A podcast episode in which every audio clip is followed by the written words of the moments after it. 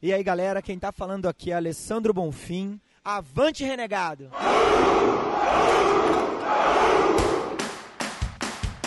Avante, renegados!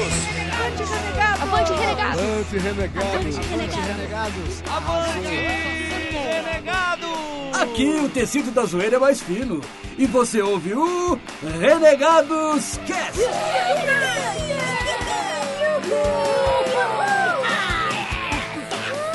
Avante, renegados! Beleza? Eu sou o Cido e o Morpheus ele só queria te dar uma balinha. Quer balinha? Quer balinha? Este sempre foi o objetivo dele.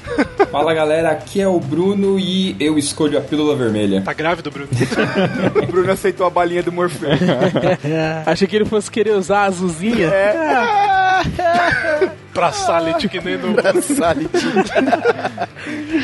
Muito bem, meu povo, aqui é o Digão e bem-vindos ao mundo real.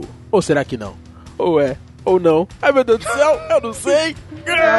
Bugando a cabeça da galera. Olá, eu sou o Dizar e eu ainda não caí na real ainda desse cast, não entendi. É porque você não bebeu o suficiente, Dizar. Fala galera, aqui é o Eric. Do mesmo modo, o consenso sobre a necessidade de qualificação das realidades deve passar por modificações independentemente de alternativas às soluções ortodoxas. É, isso ok. É, É isso, com certeza. Olá, amiguinhos, aqui é a Miho e se a vida for um jogo, eu tô vivendo ela no modo hard. olha aí. Muito bem, muito bem. E passando como se fosse easy, né? Fala galera, aqui é o Mike. Eu sei que tava acordado, aí eu acordei e vi que tava dormindo. Olha só. Muito bem, e sobre o que nós vamos falar hoje, Eric? Então, bem, Cido, hoje nós vamos falar sobre as teorias das realidades paralelas, universos paralelos e existências E paralelas. as barras paralelas. Eu demorei um segundo pra entender o que o Mike falou. É, filosofia de boteco, basicamente. É isso aí, tudo isso e muito mais depois dos nossos e-mails e recados. Recadar.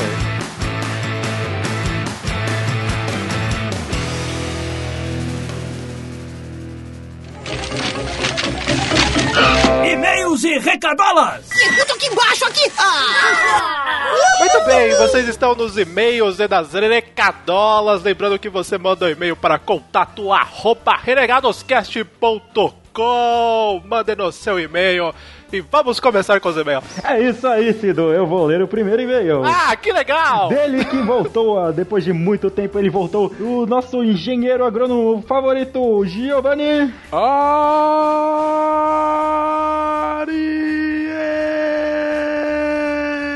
É isso aí! Tava com saudade mesmo do Ariel, Digão. Olha, esse é um locutor de rodeio, velho. É, eu tava... Essa é, esse é o tamanho da saudade. Olha só. E é isso aí, e ele diz o seguinte: eh, Giovanni Areira, engenheiro agrônomo, 30 anos, Londrina, Paraná. Fala galera, renegada, beleza? Depois de um tempinho sumido, estou de volta. É, bem, estou atrasado, mas segue um e-mail relacionado ao programa de leis bizarras. Opa. Aí ele fala: não é bem uma lei bizarra, mas sim uma curiosidade sobre um artigo da legislação ambiental do nosso país. A lei previa que era proibida a caça e abate de animais silvestres. Porém, a palavra silvestre significa originário ou natural da selva. Acontece que um, um meliante espertinho foi pego transportando alguns jacarés abatidos. mas alegou que os jacarés não são animais da selva, mas sim de lagos e rios. Nossa, velho. Ah, jacaré eu posso caçar à vontade. Quem que é bom isso aí, gente? Pois é, né? E o mesmo acabou sendo solto sem sofrer nenhuma penalidade. Depois disso, ob- obviamente, houve uma atualização na lei. Ah, vá, né? Dessa vez foi só isso mesmo. Um forte abraço e avante aí. Valeu, Areira. Mas tá bom, mas tá bom. Próximo e-mail. Ô, Pre, sou eu aqui de novo. Olha aqui o e-mail da Jéssica Ethel Johnson. Olá, renegados. Meu nome é Jéssica Johnson, tenho 23 anos, estou em processo de troca de emprego e sou uma fã da saga do Eng. Olha aí. Para começar, deixe-me fazer uma pequena correção. As guerreiras Kyoshi não usam pontos de pressão nas lutas delas. No começo da história, elas são muito mais guerreiras do que ninjas. Quem tem esse poder era a Tai Li. Amiga da Azula que fugiu pro circo, era aquela contorcionista maneira. Ela não era uma guerreira Kyoshi, no entanto, no último episódio da última temporada ela resolve se tornar uma guerreira Kyoshi, verdade? É verdade. A mãe do Zuko é descendente direta do Avatar Roku, e por isso eu atribuo a guerra constante entre o bem e o mal que ele tem dentro dele, que em um episódio é bem representada por dois dragões, um vermelho e outro azul, eh, se deve à sua lin- linhagem, que é metade realeza e metade mística. Eu fiquei esperando vocês falarem sobre o cara dos repolhos, que aparece em vários episódios e a equipe Avatar sempre destrói a carroça deles, é verdade. É, ele tá rico na, ele tá rico na Cora, né? Na nova saga da Korra, dá-se a entender que ele ficou milionário vendendo repolho. Exato. Agora a babação de ovo. Ouço podcasts já há bastante tempo e admito que sou fangirl do Jovem Nerd e do Nerdcast. E também admito que tinha um certo preconceito com os outros podcasts. Mas recentemente comecei a ouvir vocês e me ganharam com esse podcast maravilhoso que vocês têm. Continue Olha assim. aí, olha aí. E ela diz no final: Avante Renegados! É assim que se faz? É assim mesmo, só faltou mandar em áudio. PS, eu sou a Jota, mulher do D. Olha aí, ela que não gostava de outros podcasts, gostou da gente, olha aí. Ela que falava que todos os podcasts eram cópia do Jovem Nerd, Olha, é? vejam só. Obrigado, Romero Brito! né, ajudou pra caralho. Continue assim! Ajudou a galera aí dos podcasts. Muito obrigada. Vai lá, vai lá, Roberto. Aproveitando, então, vamos para o próximo e-mail. Boa noite, senhores. Jorge na área. E-mail do Jorge. Charge, charge. O amigo da macaca. Eu ouvi o cast essa semana e é interessante que vocês comentaram não somente a parte da história, mas também sobre a produção do anime. Se vocês prestarem atenção, a lenda de Aang e a lenda de Korra se complementam. Porque, como vocês mesmos disseram, Aang começou sendo apenas um dobrador de ar, sendo ele mesmo um monge nômade do ar. Pelo fato de ser um monge, ele já tinha um lado espiritual muito bem desenvolvido, então ele facilmente conseguiu dominar o seu estado de avatar. A lenda de Korra começa pelo livro 1, Ar, pelo simples motivo que Korra já nasceu sabendo dobrar a água, a terra e o fogo, tendo que aprender a dobrar o ar. Korra aprende a se comunicar com o seu lado espiritual, e ao contrário de Aang, que sofreu com uma mazela física para não conseguir entrar em seu estado avatar, Korra sofreu uma mazela psicológica, além da física, e ela ficou com medo absurdo. Cara, mazela é muito de velho, né, mano? Mas ela é, velho. E pra eu tá falando isso é de velho mesmo, cara. É verdade. Parabéns pela explicação, tudo ficou bastante claro, mesmo para quem já conhecia a história. Espero que continuem um bom trabalho e avante, renegados! Esse foi o Josh. Muito bem, essa semana tivemos chuva de e-mail, então mais um e-mail. É isso aí. Chuva de e-mail! E-mail do nosso Chuva! querido amigo Camargo. Camargo, Não Camargo. vou mais chamar ele pelo primeiro nome, agora é só Camargo. É o, é o primo da Vanessa. Eita, piada de novo, né? É, eu vou falar até o Tem fit, né? Eu vou falar. O Mike vai fazer sempre essa piada. Vamos lá, então nosso amigo diz assim: Fala galera renegada, amo vocês apenas coraçãozinho. Olha isso. Aê. Aí ele vem aqui falando que Avatar é um dos meus desenhos favoritos e vocês falaram sobre ele de uma forma que me fez querer correr pro Netflix e assistir tudo de novo. Olha aí, seu Olha aí. Netflix. Ah, Netflix então- perdendo então- tempo aí, ó. Aí Netflix, é oportunidade, agora, agora. A nós. Sei que não daria tempo de falar sobre todo o anime, mas alguns pontos que pra mim são importantes e não foram citados são a Toph inventando a dobra de metal e a tribo do pântano que consegue dobrar a água presente nas plantas. É, e ele continua: Minha maior decepção com o filme do Avatar é que ele não era sobre o desenho. As letras colocadas na logo eram levemente parecidas com a do desenho. Não entendi o porquê daqueles aliens azuis. Cara, eu juro que eu tava lendo e não tava entendendo. No final foi esclarecedor. Quanto ao último mestre do ar, eu até curti, eu curti alguns pontos do filme, como as coreografias, divisão das nações, Nação do Fogo só tinha indianos e da terra chineses, e a da água caucasianos. E o melhor ponto do filme pra mim, os dobradores de fogo precisavam de fogo para poder usar a dobra, assim como os dobradores de água. Ele achou isso genial porque, segundo a lógica do filme, os dobradores eles criam chamas próprias apenas quando passa o cometa, ou então se você for um dobrador forte e experiente como o Hiro, no caso. Sem me alongar mais, fico aqui esperando um cast sobre Korra, vai ter, claro. Sim, sim. Aquele final da terceira temporada me deixou feliz e abalado. Preciso de uma continuação pra ficar em paz. Um grande abraço e avante, renegado. Muito bem, os e-mails não param. Próximo e-mail. Eu vou ler o e-mail aqui do João Pedro Vargas, o JP. Caramba, quanto tempo! Com saudade. É a volta dos que não foram.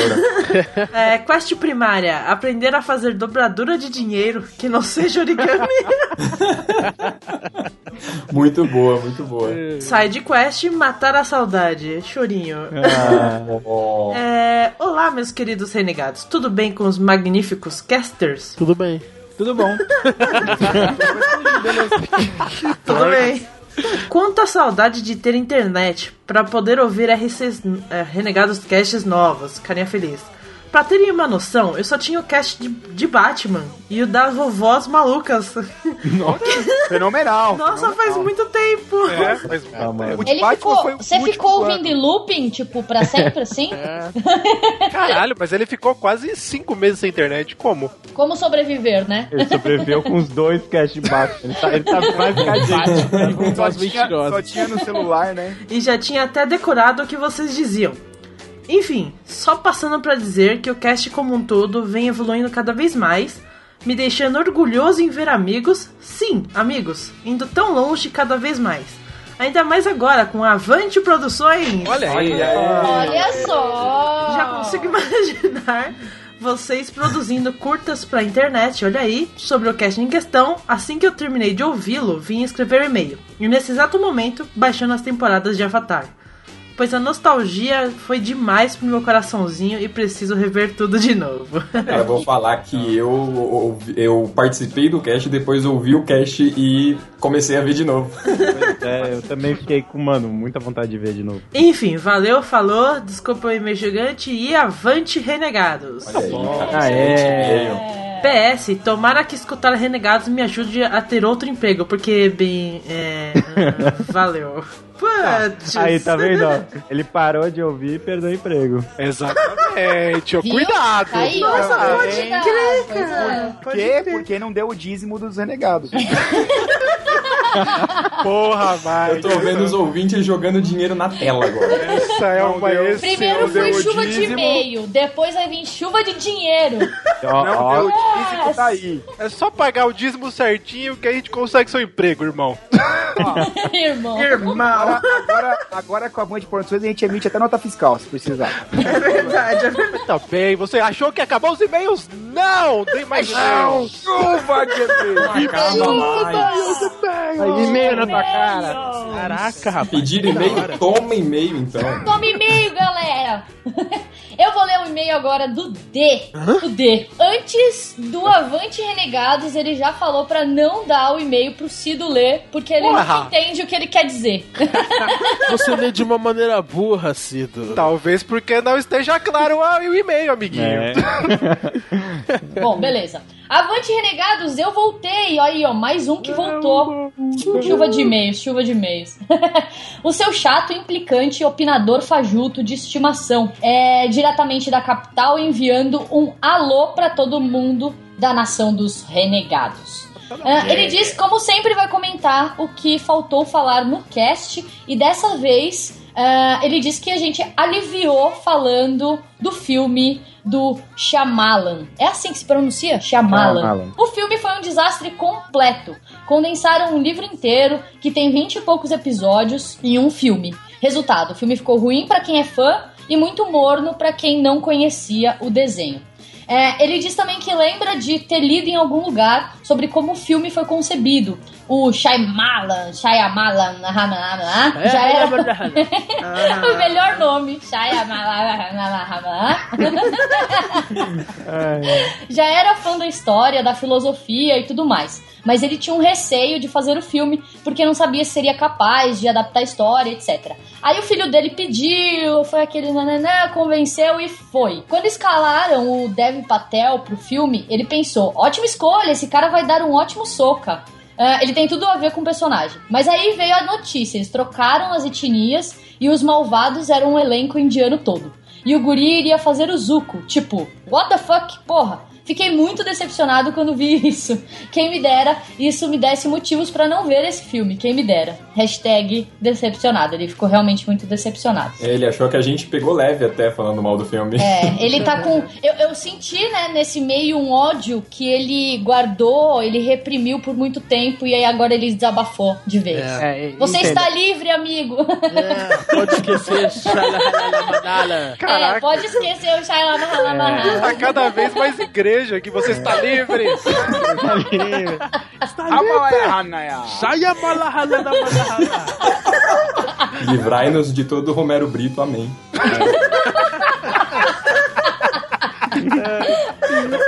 Promete chamar o artista de verdade, tá?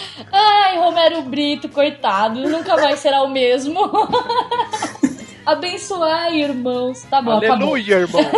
Esse daí foi o e-mail do D, então valeu, D, por profetizar aí o seu ódio contra o filme. Muito bem, depois dessa chuva de e-mails, vamos às recadolas. É com você, Bá.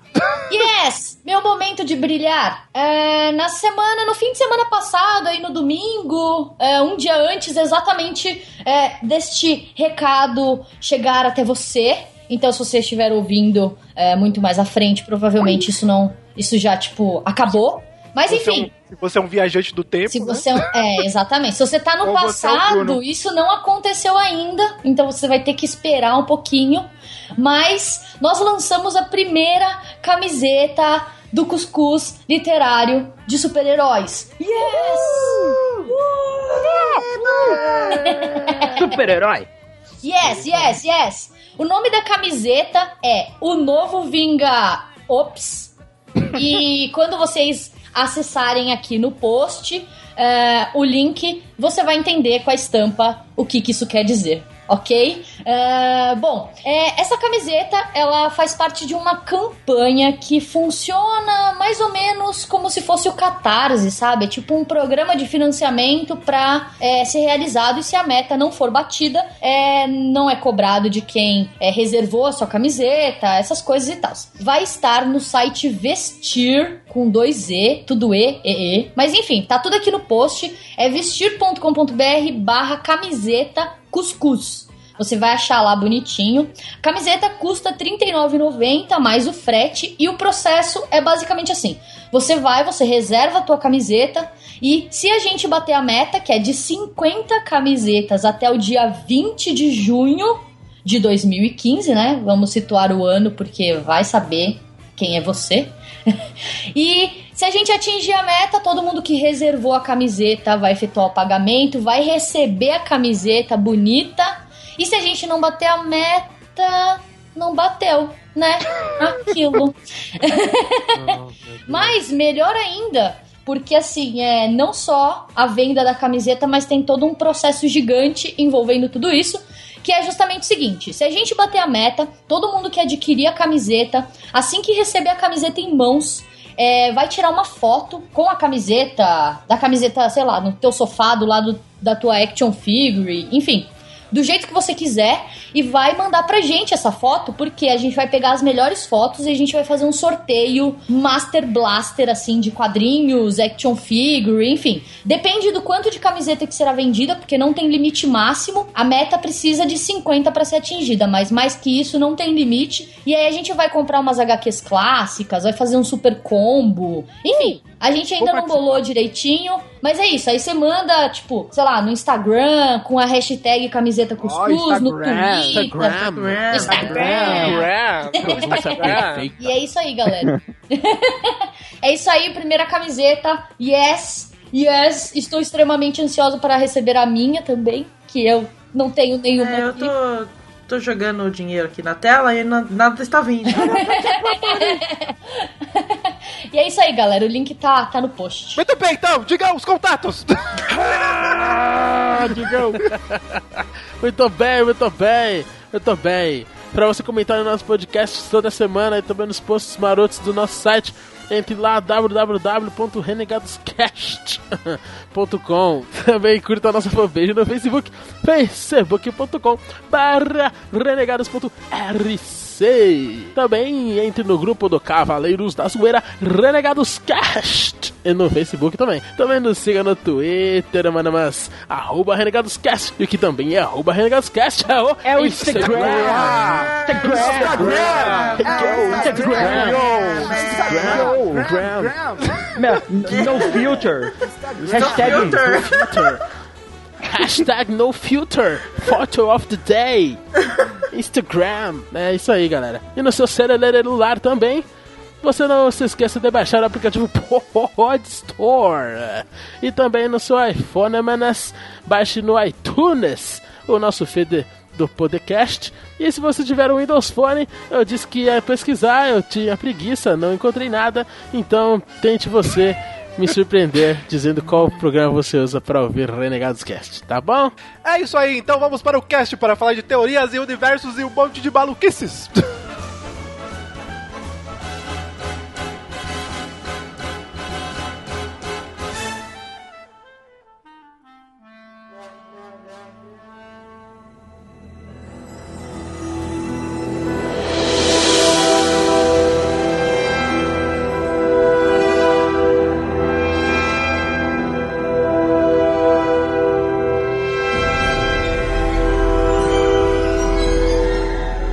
estamos de volta com esse cast. Se você não entendeu nada, eu também não, mas, mas vamos explicar. Bom, basicamente a gente quer falar sobre a realidade, o que é real, o que não é, se estamos vivendo na realidade que achamos que estamos vivendo. É, se tudo isso é verdade. Será que essa mesa é uma mesa? Será que esse podcast é, um podcast realmente? Exatamente. Se a verdade está aqui ou está lá fora. Olha só. Olha, aí, Boa. Essa bom. teria sido a melhor entrada, velho. É verdade, né? Bom, acho que a gente pode começar puxando um filme que talvez dê mais entendimento pro que a gente tá tentando falar, que é o show de Truman, certo? No show de Truman, o Truman vive dentro de um reality show onde todo mundo são atores. E nada da vida dele, desde que ele nasceu, é realmente o que é. Tipo um show, um espetáculo ali de televisão, O, show- é, o Truman ele é basicamente uma marionete do sistema, né? Tá ali sendo controlado pela mídia e a vida dele é uma mentira, só que ele não sabe disso até dado momento. Exato. E esse é um dos meus maiores medos. Pensar que tudo é uma mentira. Que na verdade o padeiro que conversa com você é um ator super famoso que tem 50 carros na garagem, um helicóptero. Mas meu padeiro é muito merda, é, velho. se o padeiro da minha padaria for um ator foda, É que ele atua bem pra caramba, entendeu? tá merecendo É um excelente ator. Você pode notar que nesse, nesse, nesse reality aí, o padeiro é o cara que aparece todo dia, né, velho? É, Então, repara o que ator você só bom. vai nessa padaria comprar pão, né? Exatamente. Viu aí, só? então, existem explicações. Tá, mas o- eu acho que o questionamento da parada, pelo menos pra mim, que é o meu medo, é tipo se de repente você descobre que tudo na vida que você achou que era real, as pessoas que estão em sua volta fossem pessoas que você achava que eram, e de repente do nada você descobre que não são. E aí, como é que você fica nessa Assim, ó, situação? em comparação com o Truman, o que eu acho que dá, dá uma liga da gente pensar assim que na nossa realidade não é que nem a dele, é justamente o tamanho do nosso mundo, né? Porque o do Truman, ele vivia numa ilha, algo Sim. super limitado, e a gente vive num mundo enorme, então seria muito mais complexo, Pode né? ser um cenário maior só. Então, mas então, você aí de Mogi, então, é. Pode ser. Não, mas é o que eu falo assim, a gente vai pra vários lugares. Mas né? vocês não têm medo disso, de descobrir que tudo era uma mentira e, sei lá, uma tia ligava ao 0800 e decidia a sua vida? É. Ah, alô? É só Gertrude, ele gosta de vermelho. Isso? Então, como eu reagiria? Eu não sei. Eu, eu, eu penso assim, porque pra mim isso é muito absurdo, tá ligado? De acontecer. Não é, não é. Tá acontecendo agora. Mas enfim, se, se não fosse um, nenhum absurdo, se fosse uma realidade, descobrisse que todos vocês são atores contratados, que minha vida na verdade é um grande reality show pra alguém ou pra várias pessoas, não sei. Cara, eu provavelmente. Eu não sei, cara. Eu, eu- eu Eu, acho tenho que. certeza de qual seria a minha reação, cara. Eu surtaria. Fácil. Então, eu reagiria de duas maneiras. Primeira maneira, eu surtaria e tentaria machucar o máximo de pessoas possível. Caraca, é. Nossa, Eric. entendendo a psique do Eric. E a segunda maneira, tipo, eu levaria tudo numa boa, tá ligado? Mas ficaria, tipo, meio insano, manja? Tipo, ah, tudo, é tudo uma mentira. Então, mas para, ó, vamos usar o Eric como, né, a, a pessoa, né? Ok, Eric, tudo que você conhece. Seus pais não são seus pais, sua família não é sua família, seus amigos não são seus amigos. Você não tem nada. Mano, basicamente seu mundo caiu. Nesse momento você é um você é uma pessoa totalmente livre de todas as amarras da sociedade, de tudo que você conhece. Ou Ah, seja, você não tá me hipnotizando de novo, não, né? Não, não, não tô. Tá, vai, prossiga. Teoricamente, você deu um reset na sua vida. É, mas o que vem a primeiro na cabeça não é esse sentimento de liberdade. Não, ah, É. Não, então, liberdade não. É por isso que eu falo que as, as, duas, as duas maneiras que eu provavelmente reagiria, a primeira eu provavelmente reagiria, acho que essa é a mais provável, de eu reagir com muita violência, tá ligado? Tipo, Por que, porque- caralho? Cara, eu não, não sei, cara. Eu sei, mas eu, eu, não- eu não quero, eu não quero só saber da violência, eu quero saber o que ele vai fazer depois, porque isso é interessante. Imagina o seguinte, é o, é o final de show de Truman. Você saiu da parada. E aí? Cara, eu não sei se eu conseguiria recomeçar uma vida, cara. Você ia ficar maluco? Teoricamente você seria famoso, certo? Certo, teoricamente eu seria famoso, mas cara, pensa numa coisa, que vo- vo- você viveu, vai, no meu caso, eu vivi 23 anos de uma mentira, tá ligado? Pra chegarem e me falarem que, ah não, era tudo na verdade um show aí, parabéns, você chegou no final. Eu provavelmente ficaria recluso, tá ligado? Eu não ia querer falar com ninguém, não ia querer fazer nada, tá ligado? Porque teoricamente você ia pensar que você ia estar entrando de novo num outro reality show. Exato, exato. Eu, eu nunca mais, eu nunca mais acreditaria na realidade, sacou? É por isso que eu acho que o final de show de Truman não foi legal. Tipo, ele não terminou bem, ele terminou na merda. Não, eu acho também, cara, porque acho que qualquer pessoa ia passar ali agora, vamos supor, beleza, passei pra sociedade real. E o que que me garante? Se tudo que eu achava que era real não, não era? Exatamente, às vezes o cara. É, é- cara, era muito fácil pros produtores simplesmente chegarem e falarem: beleza, agora você tá na realidade e bota ele em outro show de novo, tá ligado? E- Não, e agora é a temporada 2, cara. E ele achando que tá vivendo e viajando, olha que merda. Então, exatamente. Eu acho que eu ficaria recluso, tá ligado? As pessoas. Eu acho que eu nunca mais ia confiar em ninguém, em nem nada, tá ligado? É, você ia virar um maluco. Ia virar um maluco recluso. Aí você ia virar, ficar barbudo, com unha grande, ia escrever o Watchman e aí virar um escritor de sucesso.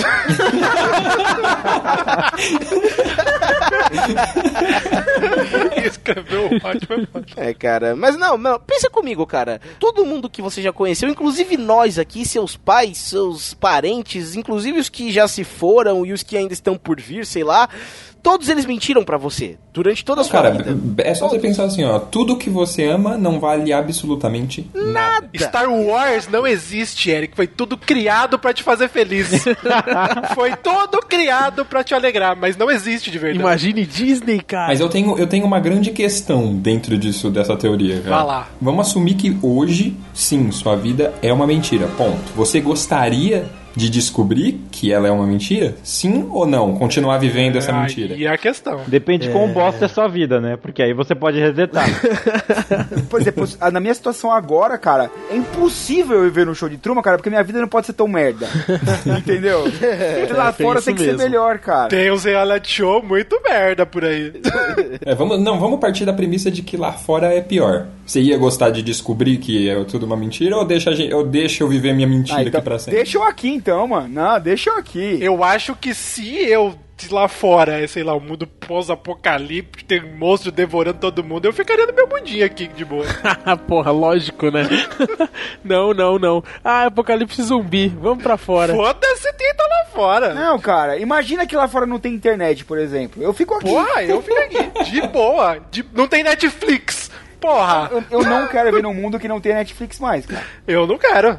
Eu fico aqui no meu mundinho. Entendeu? E você, Bruno? E você, o, o, o questionador? Não, cara, porque ideologicamente falando, a resposta certa seria não, pô, quero descobrir a verdade, né? Mas é fácil falar. Ideologia de cu é rola. Não, exatamente. É fácil, é fácil falar quando não Ideologia. é de verdade, né, cara? Fácil falar, exatamente, cara. Mas aí tem uma situação contrária. Se você tá vivendo um bagulho de merda e lá fora é mó legal. É, aí todo mundo vai querer descobrir, né? Não, mas aí você não A- sabe. Isso, a questão é que você não sabe. Aí você Eu tem acho que, por, por, por não saber, eu escolheria ficar sabendo. Não saber o que, que é, o, na verdade, o que é real, na verdade. É, exatamente. O que a gente sabe, é, a gente tem a ideia de que, ah, pode ser que seja melhor. Não, mas- é, digamos assim que, que, que. Digamos assim, ó, que na dúvida, a segurança tá em continuar onde você tá, né? Você sabe que, que essa, essa filosofia que a gente tá agora é mais ou menos a mesma filosofia da vida e da morte, né? Sim. A gente tem um milhão de noções e ideias e ensinamentos do que, que acontece depois que a gente morre. Tem gente que, ok, a gente simplesmente desliga e ok, nunca mais, whatever. E gente que fala que a gente vai pra encarna em outro corpo. Aí tem outros que falam que a gente vai pra um lugar. Eu vou pro Valhalla. Depois de Mad Max, eu quero ir pro Testemunhem. Valhalla. Cromado e Tem brilhante. gente que fala, tem gente que fala que a gente vai pra algum lugar aí de acordo com o que a gente fez na nossa vida, se a gente foi bonzinho, se a gente foi mal, se a gente foi mais ou menos. Conceito de céu e inferno. Exatamente. Enfim, várias religiões, várias filosofias que. Mas no fundo ninguém sabe o que acontece depois da morte. Só quem já É que morreu. dizer. Mas e se você soubesse o que acontece depois da morte? Você gostaria de ir ou não? Depende, né? É aí que tá, Então. depende. É a mesma filosofia. O fato de a gente não saber o que, que, a- o que, o que, que a gente vai querer, a gente às vezes não deseja a morte, porque a gente não sabe se é bom ou se é ruim, a gente, a gente tem medo da morte. Por quê? Porque é o desconhecido. Na religião do, do, do, do islamismo lá, se você se matar em pró da causa deles lá, é ótimo. Porque ele tem certeza. Isso. Exatamente. Porque ele é condicionado a pensar que se ele morrer, ele vai pra um lugar melhor. É que nem o Mad Max, cara. Exatamente. Sim, exato. Agora eu vou te falar que é o seguinte, a resposta pra essa filosofia de você gostaria de saber o que tem no mundo lá fora do show de Truman, tá ligado? A resposta é exatamente a mesma pra essa pergunta se você quer morrer, se você gostaria de saber o que tem depois da morte ou não. Sim, concordo. Eu acho que a gente pode pô, voltar num ponto que é uma parada que eu sempre penso é que, tipo, como é que eu provo que eu não sou maluco se todo mundo à minha volta diz que eu sou maluco? e isso vai pra uma teoria que eu tenho, que é a teoria dos mendigos. Que todos os mendigos são grandes magos poderosos que estão protegendo a humanidade. isso é fato. É a melhor Isso teoria. fato. Eles querem que você pense que eles são mendigos malucos, que eles não, não são, são loucos, Mas mas, não. eles estão ali, na verdade, eles estão ali defendendo a sua existência, a nossa existência. São eles, são eles os seres mais sábios do universo. Exato, pode ver, você vê um mendigo falando sozinho, você fala, ah, que maluco, ele tá conjurando um feitiço foda pra te proteger, velho. Mano, você- pode ver que mendigo é o ser humano mais sábio que tem na face da Terra, cara. Vai Sim. conversar com o mendigo, cara. Cara, há exceções. Não, não, todos. E, cara, e quando ele vai, ele vai pedir alguma coisa pra você, provavelmente ele tá de olho em você, porque aconteceu alguma coisa, tal. Não, não- ele, não, ele não se aproxima assim à toa. À toa, né? Não é à toa. Entendeu? Tem tudo um propósito. Nossa, já pensou se, tipo, vai acontecer algum acidente com você e o mendigo te para um pouco só pra o acidente passar? É, porque não é sua hora, né? Não é Só sua pro hora. ac- Não, pera, só pro acidente passar, tipo, o acidente passou. Tem o cara, tá escrito na cabeça, na, na camiseta, acidente. acidente, aí passa. Tá ligado? Manja aquele, manja aquele, aquele clipe daquela banda Nickelback que o cara fica enxergando as pessoas com um contador em cima da cabeça, contando... Pique Death Note, né? É, tipo Death Note. Esse- então, eu imagino, os mendigos eles devem ter esse mesmo poder nos olhos, tá ligado? Eles veem que, que as pessoas têm um contador em cima da cabeça e tal, aí quando alguma coisa vai acontecer, que o contador da pessoa tá zerando, ele vê que a pessoa, tipo, é normal, não é, não é velhinha, nem nada do tipo, ele, puta, vai dar merda, vou dar um jeito nisso. Na mitologia do Eduardo Spohr, ele é um Ofanim. Ah, Que te protege. é verdade, ele está te protegendo. Eu, eu achei que você ia falar na mitologia dos mendigos. Não, mas o, o, o Mike levantou um bagulho interessante, porque, tipo, todas essas mitologias de é, anjo, demônio ou magos, no caso que o Cido falou, elas podem existir, por que não? Eu não duvido. Eu acredito, inclusive. Eu acredito também. Podem existir. E aí você entra numa, numa, numa viagem meio New Gaiman, né? De, de, de colocar essas coisas no nosso mundo, né? Imagina que o mendigo da Paulista, ele é vivo desde a Idade Média ou antes É disso. isso, cara, é certeza. Não, cara, se, se, se, se a nossa, se, se o nosso mundo fosse escrito pelo Neil Gaiman, o mendigo podia ser Odin, tá ligado? Mendigos são magos, gente, eu tô falando. Não, são. Bicho, Eles usam barba foda, mago usa barba. Que há uma, uma pequena diferença entre mendigos e loucos. Isso é verdade. ok.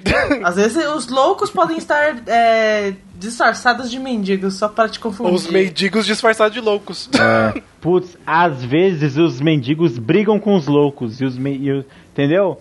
E, e- É uma batalha de titãs. E se sabe? os loucos são inimigos dos mendigos? Eles são os magos negros, tá ligado? É, mas voltando ao, a, a teoria inicial, que é a teoria do show de Truman. Pra mim, a gente tava conversando no Yodigão, né? E tinha um louco maluco querendo entrar na conversa. louco, um louco maluco. Não, ele entrou na conversa. E continuou o assunto da forma que ele achava que tinha que continuar. Cara, isso é muito bom. Falando coisas nada com nada. Exatamente. Desconexas. E aí, isso. E aí eu virei pro Digão e, e falei, cara, se a gente tá realmente vivendo no show de Truman, os loucos são só atores com o script errado. What is real? How do you define real? If you're talking about what you can feel, what you can smell, what you can taste and see, then real is simply electrical signals interpreted by your brain. Muito bem, nós falamos um pouco sobre realidades da loucura e de nada ser o que é realmente, mas temos o outro lado que é da simulação da realidade, os simulacros, e isso é muito Matrix, né? Acho que a gente pode entrar um pouco nessa parte. Sim, o, o que ela, o, qual é a parada do, do Matrix, né? É, é quase um show de Truman, só que é o hardcore, né? Tipo, você vive num lugar bom, só que você vai pra um lugar Um que lugar é merda. é um lugar merda, dá lá na puta que pariu, assim, comer papa. É, na verdade, assim, no show de Truman você não sabe, né? É. Você não sabe pra onde É ele vai. Matrix não tem ator. Exatamente. É uma simulação da realidade. Exato. O que você está vendo nesse momento, tudo isso que você está vendo que você acha que é real, na verdade não é real. O seu verdadeiro eu está em algum outro lugar dormindo, tipo desmaiado, desacordado, enquanto o seu consciente fica dentro dessa realidade que parece boa. É tudo fruto da sua cabeça, é isso Sim. que você quer dizer. Digamos assim, a grande diferença entre os dois é que no show de Truman tudo é real, mas é uma mentira. Aqui nada é real, cara. E é uma verdade. Ó, Verdade. Então, o legal de nada ser real, do Matrix pelo menos, é que você pode alterar a realidade não real. Uma vez né? para que você tenha compreensão de que você não está vivendo na verdadeira realidade. cara, posso falar, posso fazer uma brincadeira? Você lembra aquele, aquele cast que a gente gravou com o Chico Anis? Sim. Sonhos e tal? Você lembra que ele falou que quando se você descobrisse que você estava sonhando, você conseguia voar e tal? É, você conseguia controlar seu sonho. Eu fiz isso, cara. Você conseguiu, cara? Não, pera, você conseguiu controlar o seu sonho? Não, tipo assim, eu não consegui controlar muito por muito tempo, mas por exemplo, eu consegui voar. Porque eu lembro que eu fiquei com isso na cabeça, sabe? Mas e se seu sonho fosse você voar? É. Tá no script do seu sonho. Não, não, eu lembro porque eu lembro porque eu tava sonhando, aí aconteceu alguma coisa, eu falei assim, eu estou sonhando, eu, eu- no meu sonho eu percebi que estava sonhando. Aí eu falei, aí eu lembrei, olha que engraçado, cara, eu lembrei do cast de gente falando que podia voar. E eu voei. Cara, eu já consegui perceber que eu estava sonhando, só que sempre que eu consigo ter essa percepção, eu acordo. Então, o, o, o que que acontece? Assim, uma- uma- o sonho, ele fica no co- inconsciente, e a realidade fica no, quando você acorda, você fica no consciente. Quando você acorda, você tem aquele negócio do movimento REM, né, que é o seu cérebro andando para um lado e para o outro, tá? O que, que é andar para um lado e para o outro? É você criando e lembrando, criando e lembrando, criando e lembrando. É isso que está acontecendo na sua cabeça. Mas eh, eu sempre fico me perguntando como é que se que eu sei que é realmente. Eu posso estar sonhando que eu achava que estava sonhando. Mano, você tava sonhando. Isso é, isso é o seu cérebro trabalhando. Entendeu? O seu cérebro ele passa por várias fases durante o sono. Mas só uma é que você consegue lembrar do momento. Que você vai entrando em mais profundo, mais profundo, depois você sobe, sobe, sobe. E no momento que você está quase acordando, é no momento que você começa a sonhar. Então você está quase consciente ali. Entendeu? Então esse momento que você quase fica consciente é o momento que você acorda. Por isso você não fica muito tempo. É por isso que às vezes, por isso que seu sonho sempre é curto, né? Porque quando você sonha, você já tá pra, próximo a acordar. Sim, porque. É, na verdade você tem mais ou menos uns quatro sonhos por noite, entendeu? E, por- e esses sonhos são rápidos. E assim. sempre acabam nas melhores partes. Ô, Ô, sonhos molhados.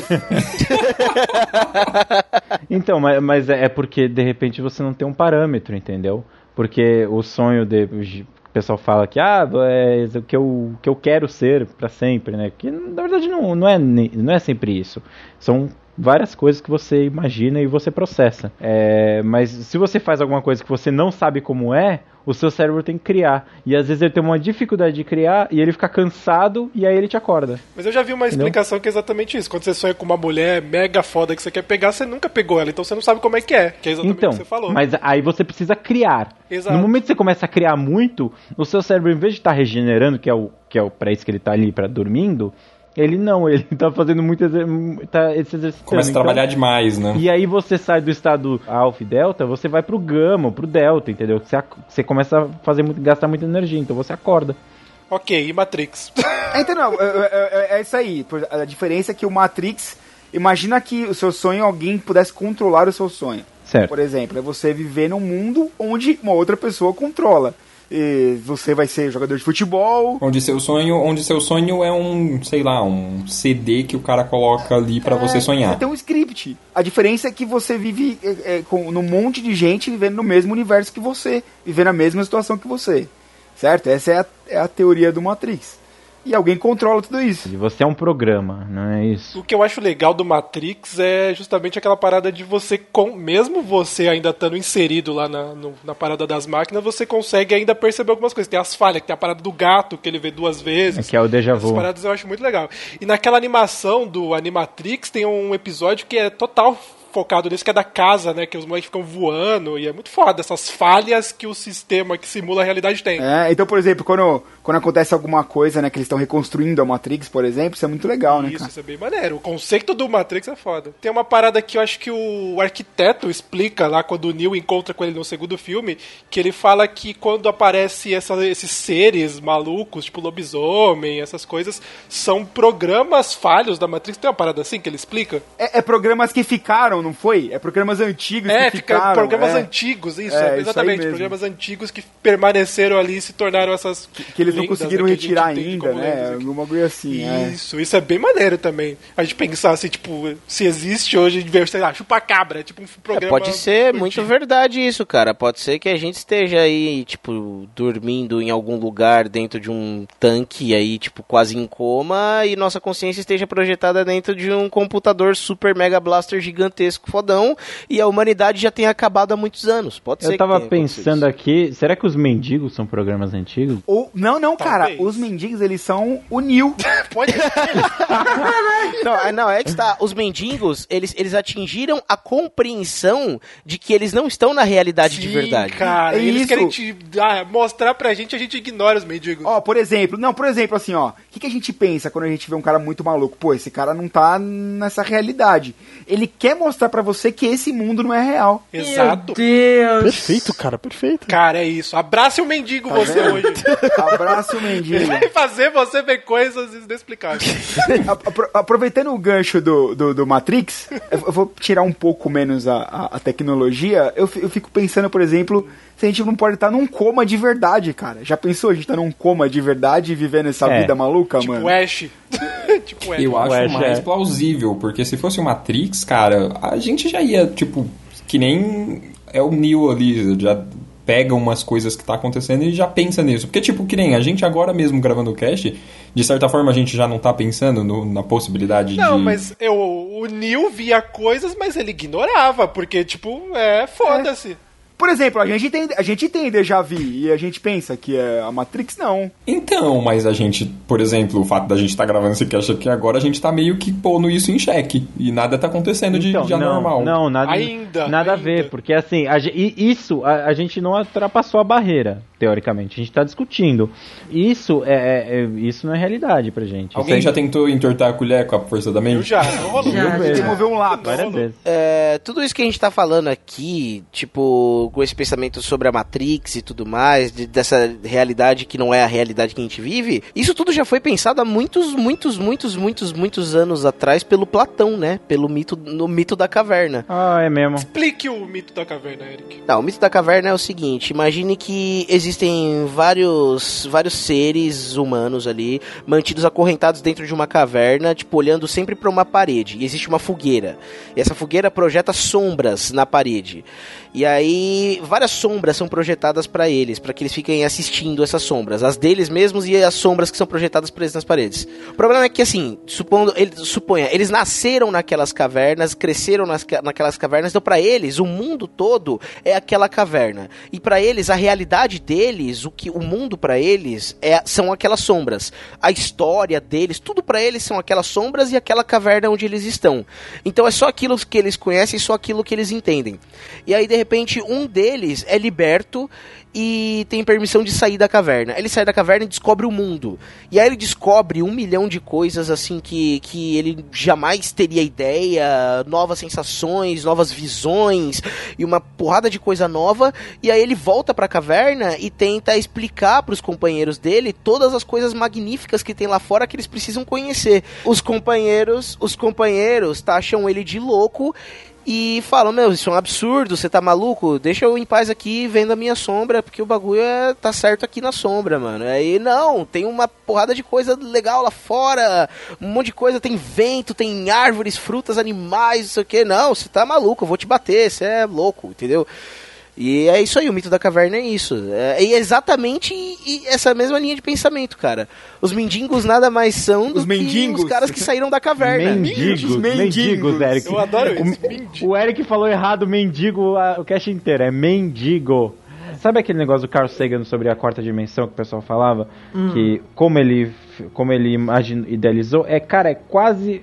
É a mesma base do mito da caverna. Que você não con- consegue ver a quarta dimensão, você não sabe como mensurar. Mas se você conseguisse, você saberia explicar. Não, tá cara, eu acho que tem um pouquinho até mais, porque, tipo, se eu chegar a falar pra você, dizer, ah, a quarta dimensão tá aqui, e você não vai conseguir olhar.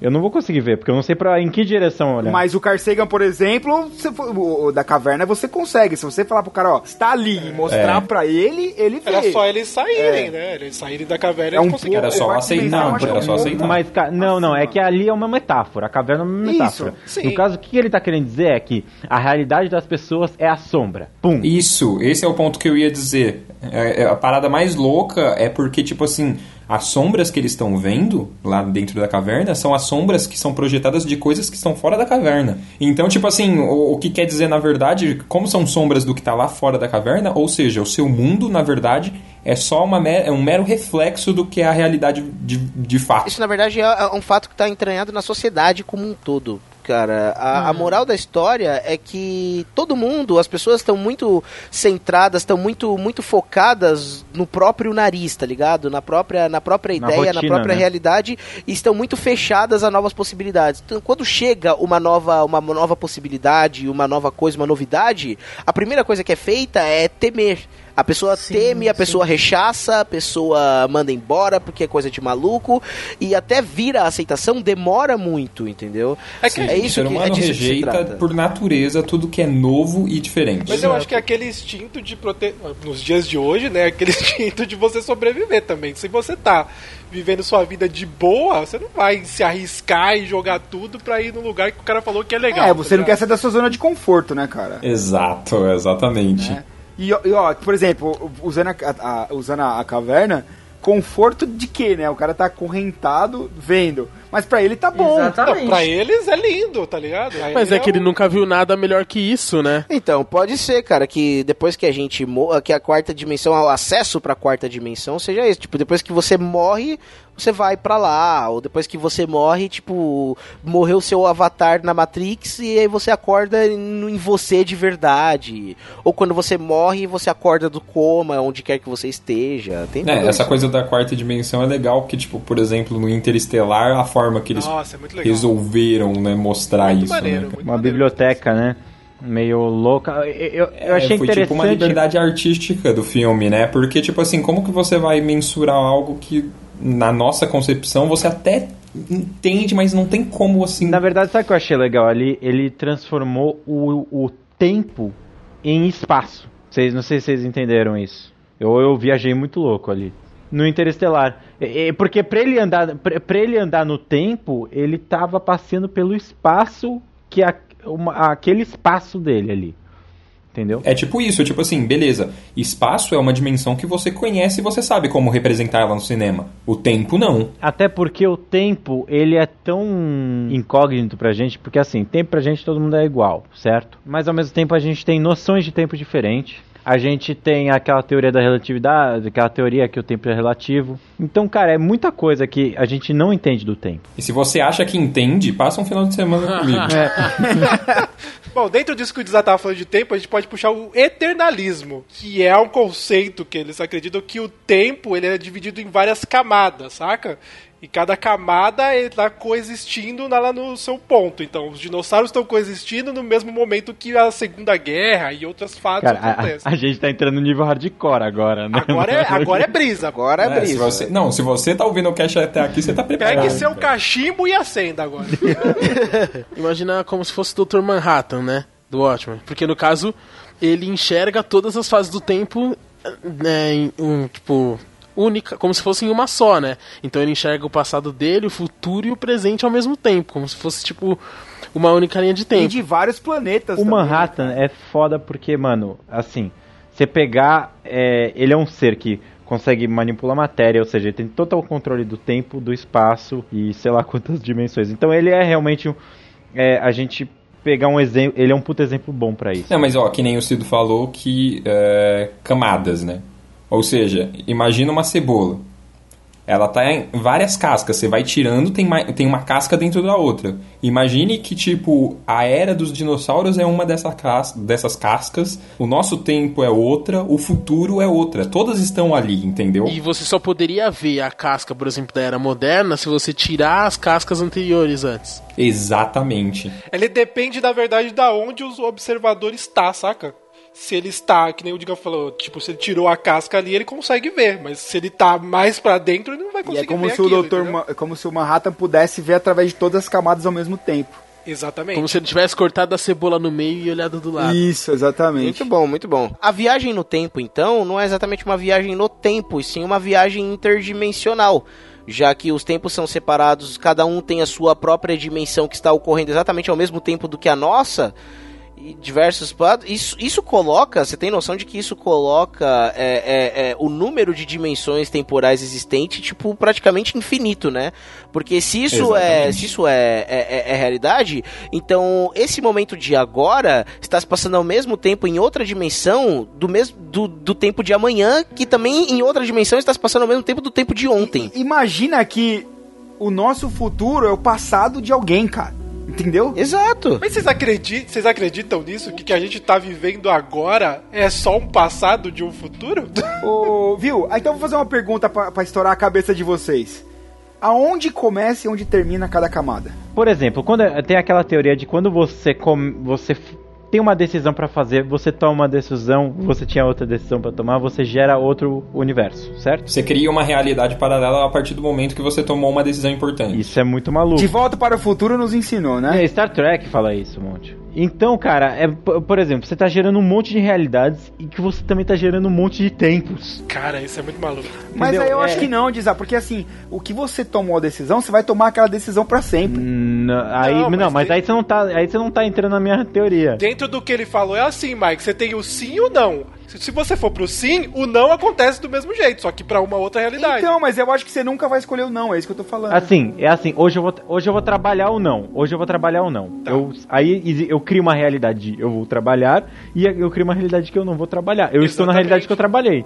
Mas existe uma outra realidade onde eu não fui trabalhar e aconteceu alguma coisa. Que eu não É, sei o que Mas é. essa é realidade que eu não E acredito. essa realidade gera outras realidades que geram outras E realidades. vai justamente pro que o Eric falou. Exato. Você gera um número infinito de realidades. Nessa coisa de realidades alternativas, acho que uma das grandes mestras é a DC Comics, velho. Porra. Né, Já, já falou do, do Manhattan, que de certa forma é da DC, né? E, tipo, puta, o multiverso. A gente tá falando de um grão-mestre, né, velho? O Mendigo Mor, que é o Alan Moore. Exatamente, mas, Alan Moore. mas você pode pegar ali o, o multiverso da DC, que eles dão a explicação de que existem várias terras, ou seja, Terra 1, Terra 2, Terra 3, até o infinito talvez, que estão no mesmo lugar, ou seja, estão ocupando o mesmo espaço, só que vibrando, é, eles estão em vibrações diferentes. Se você quiser uma explicação, veja a Liga da Justiça, Crise em Duas Terras, que você vai entender exatamente Excelente animação, o que excelente. o Bruno disse. Isso é a pura teoria das cordas. Imagine o seguinte: a gente sabe que, por exemplo, você, supo- suponha que você está num, num, num deserto. Aí você vê de longe, você o que, que você está vendo? Você está vendo o horizonte lá. Você está vendo que o horizonte tem tipo uma determinada cor ali, vai um laranja ali que é causado ali pela, pela luz do sol batendo na areia. Quando você chega bem mais perto, você já enxerga ele de outra cor, certo?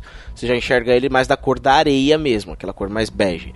Quando você chega mais perto, você enxerga que aquilo não é uma camada de uma cor, mas que são milhões e milhões de grãozinhos, certo? Quando você chega mais perto, aí você vai vendo que é um grãozinho desse é formado por várias, várias células, várias partes de carbono, que quando chega mais perto você vê que ele é formado por vários elétrons, prótons, nêutrons, tarará, tarará, até não dá mais, até o micro do micro do nano, tá ligado? Até a última... Até a partícula mais ínfima possível. Exato. A teoria das cordas fala que essa partícula mínima das mínimas de tudo aí, que tipo não dá para enxergar, que a gente só conhece pela teoria, ela é formada por cordas, por pequenos pontos de energia, traços de energia que são cordas que vibram em determinadas frequências e produzem determinados tipos de energia. Cada uma dessas cordas vibra de uma determinada frequência e fabrica, digamos assim por assim dizer, um determinado tipo de matéria que vai vir a formar aquele grão. Essas cordas vibrando em diferentes frequências, elas são a energia responsável por toda a vida. Seria o que explicaria a origem do universo e tudo mais, entendeu? O universo nada mais é, nós fazemos parte de um universo que é formado por essas cordas, entendeu? Então, o que a gente está vendo de universo, que a gente conhece de universo, é nada mais nada menos do que uma vibração de uma dessas cordas. É o que a gente enxerga. Ou Mas seja, fora isso do aí é o 42. Exato, fora do nosso conhecimento, fora no- do nosso campo de visão e compreensão, existem vários outros universos, várias outras cordas vibrando em várias frequências diferentes, entendeu? Gerando realidades Exatamente. que a gente não faz ideia de que existem. Esse, essa é a premissa que a DC usa pro multiverso, cara. E aí nisso você tem uma Terra com o Superman ditador, na outra ele é, tipo, nunca existiu, e por aí vai, tá ligado? Al- Realidades alternativas diversas. Eu acho muito maneiro do Futurama quando tem isso de várias realidades, porque as realidades são completamente malucas. né? É tipo umas que eles são todos robôs, umas que eles são todos. Mas é, se você for pegar, se você for pegar por esse, por esse princípio e por aquela ideia que a gente tinha falado dos, do, do, do, do, do, do eter- eter- eternalismo, né, Cido? Se você for pegar por essas duas ideias, cara, o, o tanto de dimensões paralelas, de realidades paralelas que existem, são infinitas, cara. Só que isso de você, isso de você enxergar uma, ah, tipo assim, vamos supor, igual no Futurama que o Cido falou, vamos fazer aqui várias realidades. Uma todo mundo é robô, outra todo mundo é animal. Isso é porque a nossa visão é limitada com coisas do nosso Exato, mundo, a gente né? não consegue enxergar. Na verdade, na outra realidade pode ter coisas incompreendi- Compreensíveis pra incompreensíveis gente, pra gente. Exatamente. Por exemplo, você consegue enxergar a quarta dimensão? Não.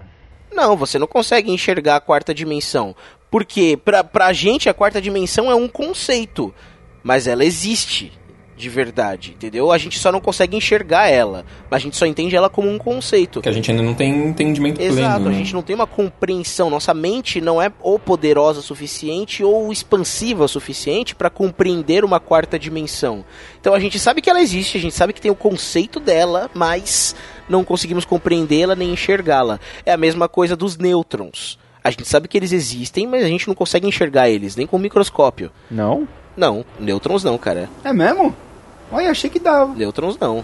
Achei que tinha visto um outro dia, não é? Tava no metrô. Era outra coisa, era outra coisa. What is real? How do you define real? If you're talking about what you can feel, what you can smell, what you can taste and see, then real is simply electrical signals interpreted by your brain. Legal, dentro dessas realidades malucas que a gente falou, eu vou puxar uma aqui que eu vi há esses tempos, que foi o filme Entre Abelhas, do Fábio Porchat, que só, sem muitos spoilers pra quem não viu, o, no personagem do Fábio Porchat no filme, ele começa a não ver mais as pessoas. E as pessoas estão ali, mas ela, ele, não, ele não tá conseguindo mais ver, nem ouvir, nem, nem nada das pessoas. Mas ele sente as pessoas ou como é que é? Tipo, Ele tem um momento que ele tenta testar se ele consegue sentir as pessoas. Então aí ele consegue, ele consegue esbarrar nas pessoas. Tem umas cenas que ele fica esbarrando no nada, tá ligado? Mas ele não consegue ver a presença das pessoas ali. E é legal também no filme como eles mostraram essas coisas das pessoas indo desaparecendo ao longo. Porque o filme começa e ele vai ao longo do filme, cada vez ele vai vendo menos pessoas até que ele não vê ninguém. E no filme, o jeito que eles colocaram pra mostrar isso é bem legal. Tem tipo, ele olha fotos e as pessoas começam a desaparecer nas fotos. Tem uma cena que ele tá no táxi, aí do nada ele dá uma olhada na janela e quando ele volta pra olhar pro taxista, o taxista sumiu, mas o carro tá seguindo o caminho normal, saca? Como se o cara estivesse ali. É bem interessante. Uhum. E é- essa parada é meio mais ou menos ali dentro do filme, pelo que eu entendi, porque o final é mega aberto, você tira as conclusões que você quer. Ele dá meio a entender que quando a gente fica meio muito centrado numa parada, tá ligado? A gente começa a não ver as pessoas que estão à nossa volta, Começa a saca? ignorar o mundo ao nosso redor. Exatamente, que é muito do que a gente vive nos dias de hoje, né? Vive no nosso mundinho, né? Exatamente. No filme ele segue uma linha mais daquela parada que ele. ele no, até dentro da sinopse ele tá se separando da mulher dele, então ele quer voltar e a mulher não quer mais voltar com ele. Então ele vai entrando meio que numa depressão, saca? Ele fica centrado e fica se prendendo ali, e aí chega um momento que ele não vê mais ninguém, saca? E aí ele começa a ter o deslumbre que ele não dá muita atenção pra quem ele deveria dar, saca? Uhum. É bem interessante o filme, vale a pena ser, ser assistido, porque você tira você fica pensando, porque como o final é aberto, você tem teorias malucas do que, que é o final, realmente, saca? Eu acho que isso entra nessa filosofia de tipo assim, o que é a realidade, se não a percepção de mundo que você tem. Exato, Né? é bem isso. Então, tipo assim, se você passa a ignorar tudo que tá à sua volta, você vai pra um outro mundo, digamos assim. É bem isso o filme, cara, é bem isso. Você fica fechado naquela parada, saca? Naquele seu mundinho e esquece do resto. Então você fica tão bitolado naquela, naquilo que você tipo, acaba tudo, todo mundo, as pessoas somem realmente pra você. É, uma, uma coisa legal que eu aprendi no, no curso de PNL, que, por exemplo, você tem ah, todos os seus sentidos, né? Que é exatamente isso que o Bruno falou, da reali todo mundo tem a sua realidade. Mas você absorve 10 mil é, informações o tempo inteiro. Só que o seu cérebro, ele absorve aquilo, põe num funil ali e você, tipo, pega 40, por exemplo, de 10 mil. E aquilo é a sua realidade, esses 40 que você tá, tá toda hora absorvendo. E desses 40, a sua comunicação, o que, que você interpreta, é menos ainda, entendeu? Então é muito louco isso, é, e o exercício que a gente acaba fazendo no curso é você voltar para esses 40. Você não pode voltar para 10 mil, mas você voltar para os 40 para você entender mais o seu ambiente à sua volta, né? Não, mas eu não entendi direito. Você tem quantas percepções você falou? Dando um número médio. Ele tá dando um número só pra. O que a gente tem que entender do que o Zá falou, na verdade, é que assim, de tudo que você enxerga, o que você guarda é pouco e o que você percebe é menos ainda. É, entendeu? E isso é bem legal. Tipo, no caso do filme, que você acaba se. Cada vez mais você tá centrado no seu celular, nas suas coisas. Porque, mano, o, o seu celular, cara, você fica ali e ali não. Tipo, tem gente, mas não tem, né, cara? É, então. Nó- nós aqui do podcast falando com você, ouvinte, É, tipo, nós você somos podia tá- ondas você podia- sonoras, cara. Você podia estar falando com uma pessoa do seu lado, não, mas tá ouvindo a gente, olha. Eles vão parar de ouvir. É verdade.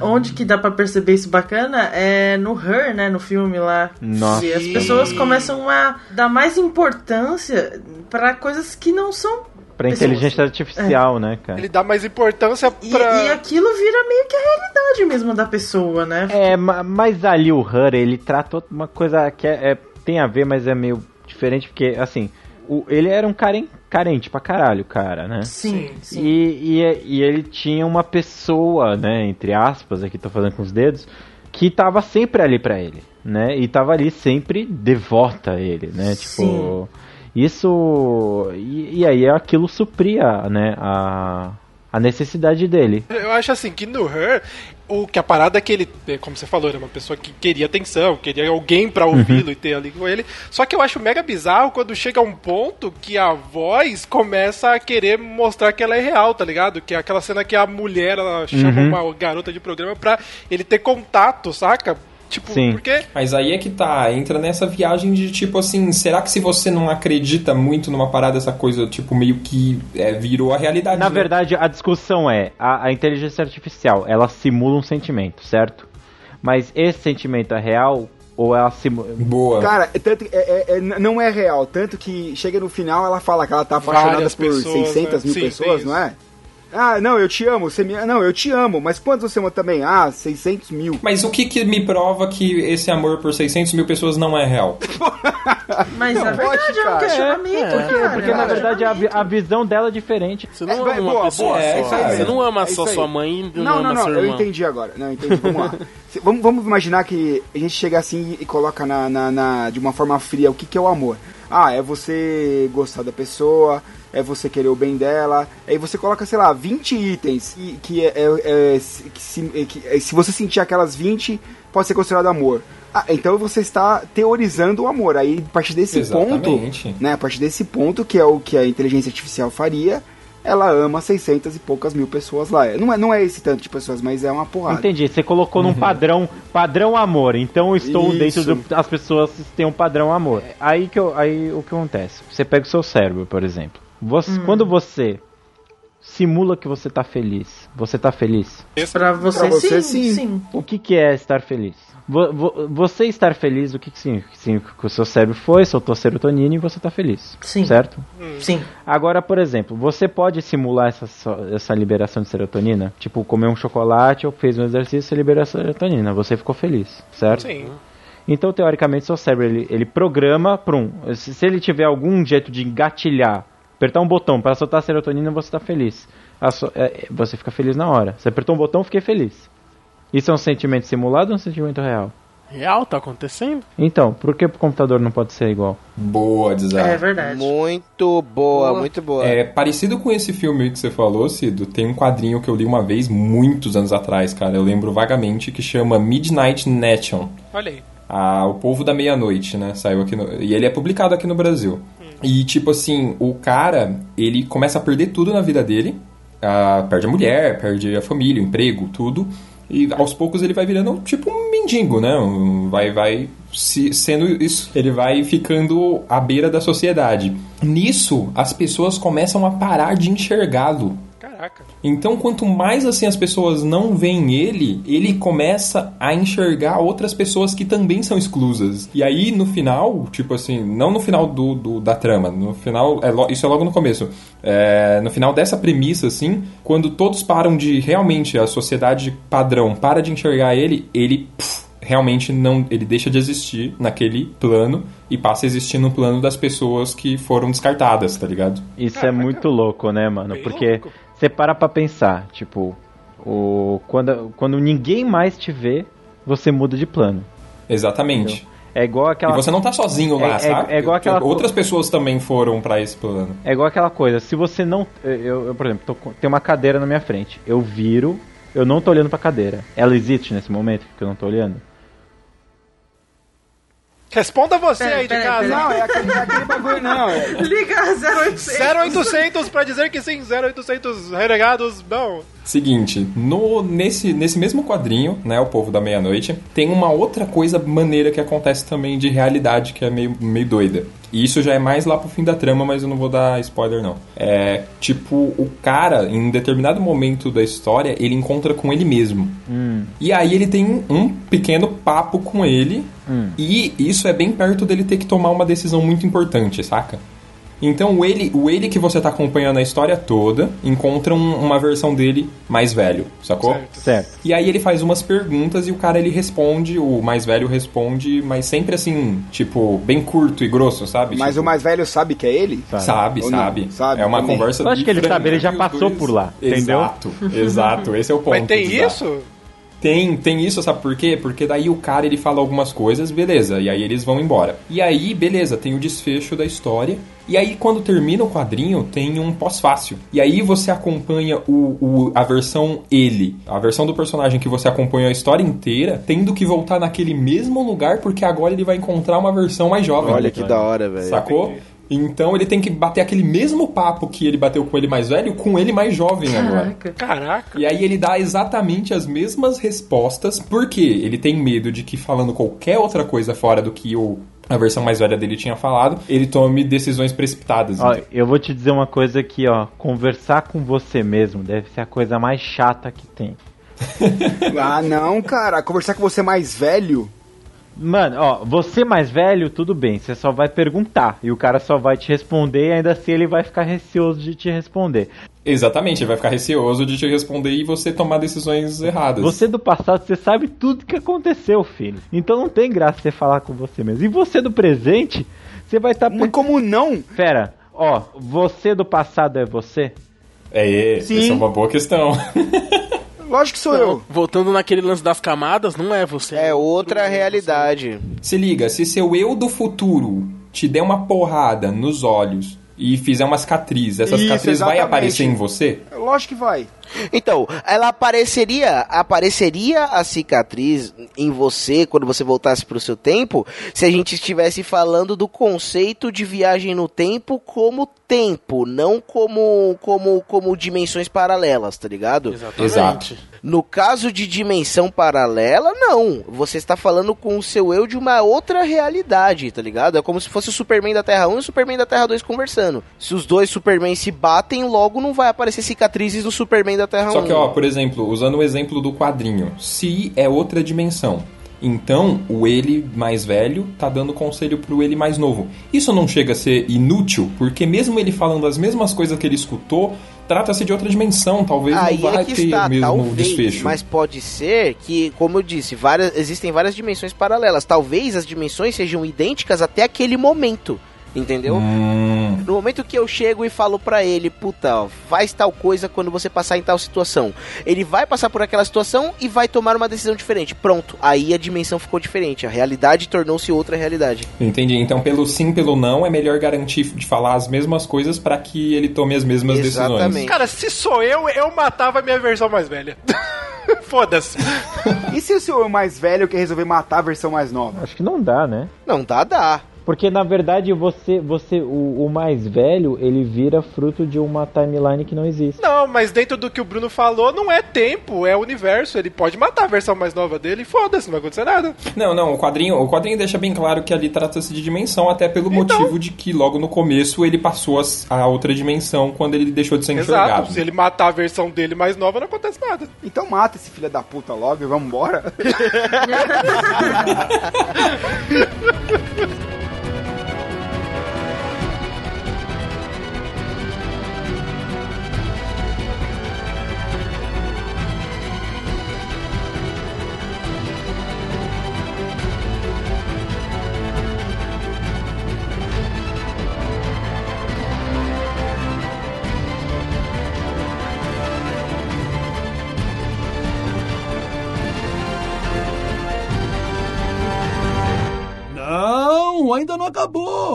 porque agora é a hora das. Considerações finais! Muito obrigado, Bigman. E agora nós estamos nas nossas considerações finais. Se você não entendeu nada desse cast, é porque você está na realidade errada. Com o script errado, ou todos nós somos malucos. Mas vamos lá, alguém tem alguma coisa para indicar? Hein, eu queria dar uma ajuda pro, pro, pro pessoal que não entendeu muito desse negócio de ou de viagem no tempo, ou de, de paralelo, universo paralelo, é, dá dois livros do Stephen Hawking, cara, que fala bastante disso de uma forma pra leigo, pra, pra burro que nem a gente, assim. Que, que tem até versões ilustradas, ele é, que é muito legal. O primeiro dele, que é uma breve história no tempo, que é muito legal, e Universo numa casca de nós. Eu li o Universo na casca de nós, eu Esses achei dois bem me ajudaram muito a, a, entender essa coisa de espaço-tempo. É bem facinho é... de ler o Universo, cara. Se, se você, se você viu Interestelar e ficou maluco aquele negócio de ah, os caras ficaram uma hora no, no, planeta e se passou 10 anos na Terra, ele explica isso. Olha aí. É, nesse livro aí. Então fica é. essa minha indicação. Bacana, hein? Bom, é. Eu vou, na verdade, dar uma diquinha pra galera. Olha aí. aí ó, Preparem o seu dinheiro. Preparem os seus dinheiros. Seus bolsos. Porque. Preparem as carteiras. Sobre esse negócio de mendigo, nós já tínhamos pensado e um dia. Um dia. Vai sair é, não um... vamos especificar que é, vai ser esse. É, vai não vamos sair... nem falar que vai ser em breve. Vai sair uma HQ da hora do Mendigão. É. Ah, Mendigão. Com poderes, com poderes angelicais. Aguardem, aguardem Mendigão. Guardião do universo. Aguardem o Mendigão. E o Trombadinha. Mendigão, Mendigão e trombadinha. Mendigão e trombadinha. E seu exército de trombadinhas. E os A mendigos venda... iluminados. Muito bem, então estes foram nossas considerações. Se você tem alguma teoria maluca, se você tem algo para acrescentar nesse cast, mande-nos no e-mail. Se você não entendeu e quer entender, mande pra gente. Ou se você faz parte de, um- de uma realidade alternativa, Boa! Mande um sinal. É, mande um sinal. Nos alerte, nos tire dessa merda! Eu quero ser libertado! Se você for abraçar um mendigo, tire uma foto. Puta, a gente, a gente podia fazer a campanha, né? Abraça, abraça o mendigo, abraça o mendigo. Abraça o Fica- mendigo. Fica a campanha. Você, você aí que está andando na Paulista, andando em qualquer rua de São Paulo ou de qualquer lugar do Brasil ouvindo o nosso cast. Abrace agora, agora mesmo, o mendigo. Ó, É isso deu um mendigo uma garrafinha de duelo. Esse foi mais um Renegados Cast. Eu espero que você tenha gostado e até a outra realidade. Caraca. Até a próxima realidade. Até a próxima realidade, dimensão.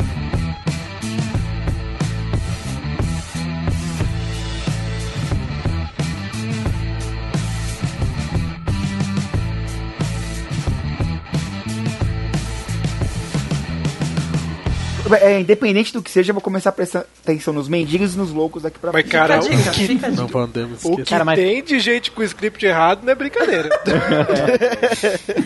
Na Praça da Sé, lá. Lá eles ficam jogando os scripts um pro outro. Ah, tô, tô meu, tô meu.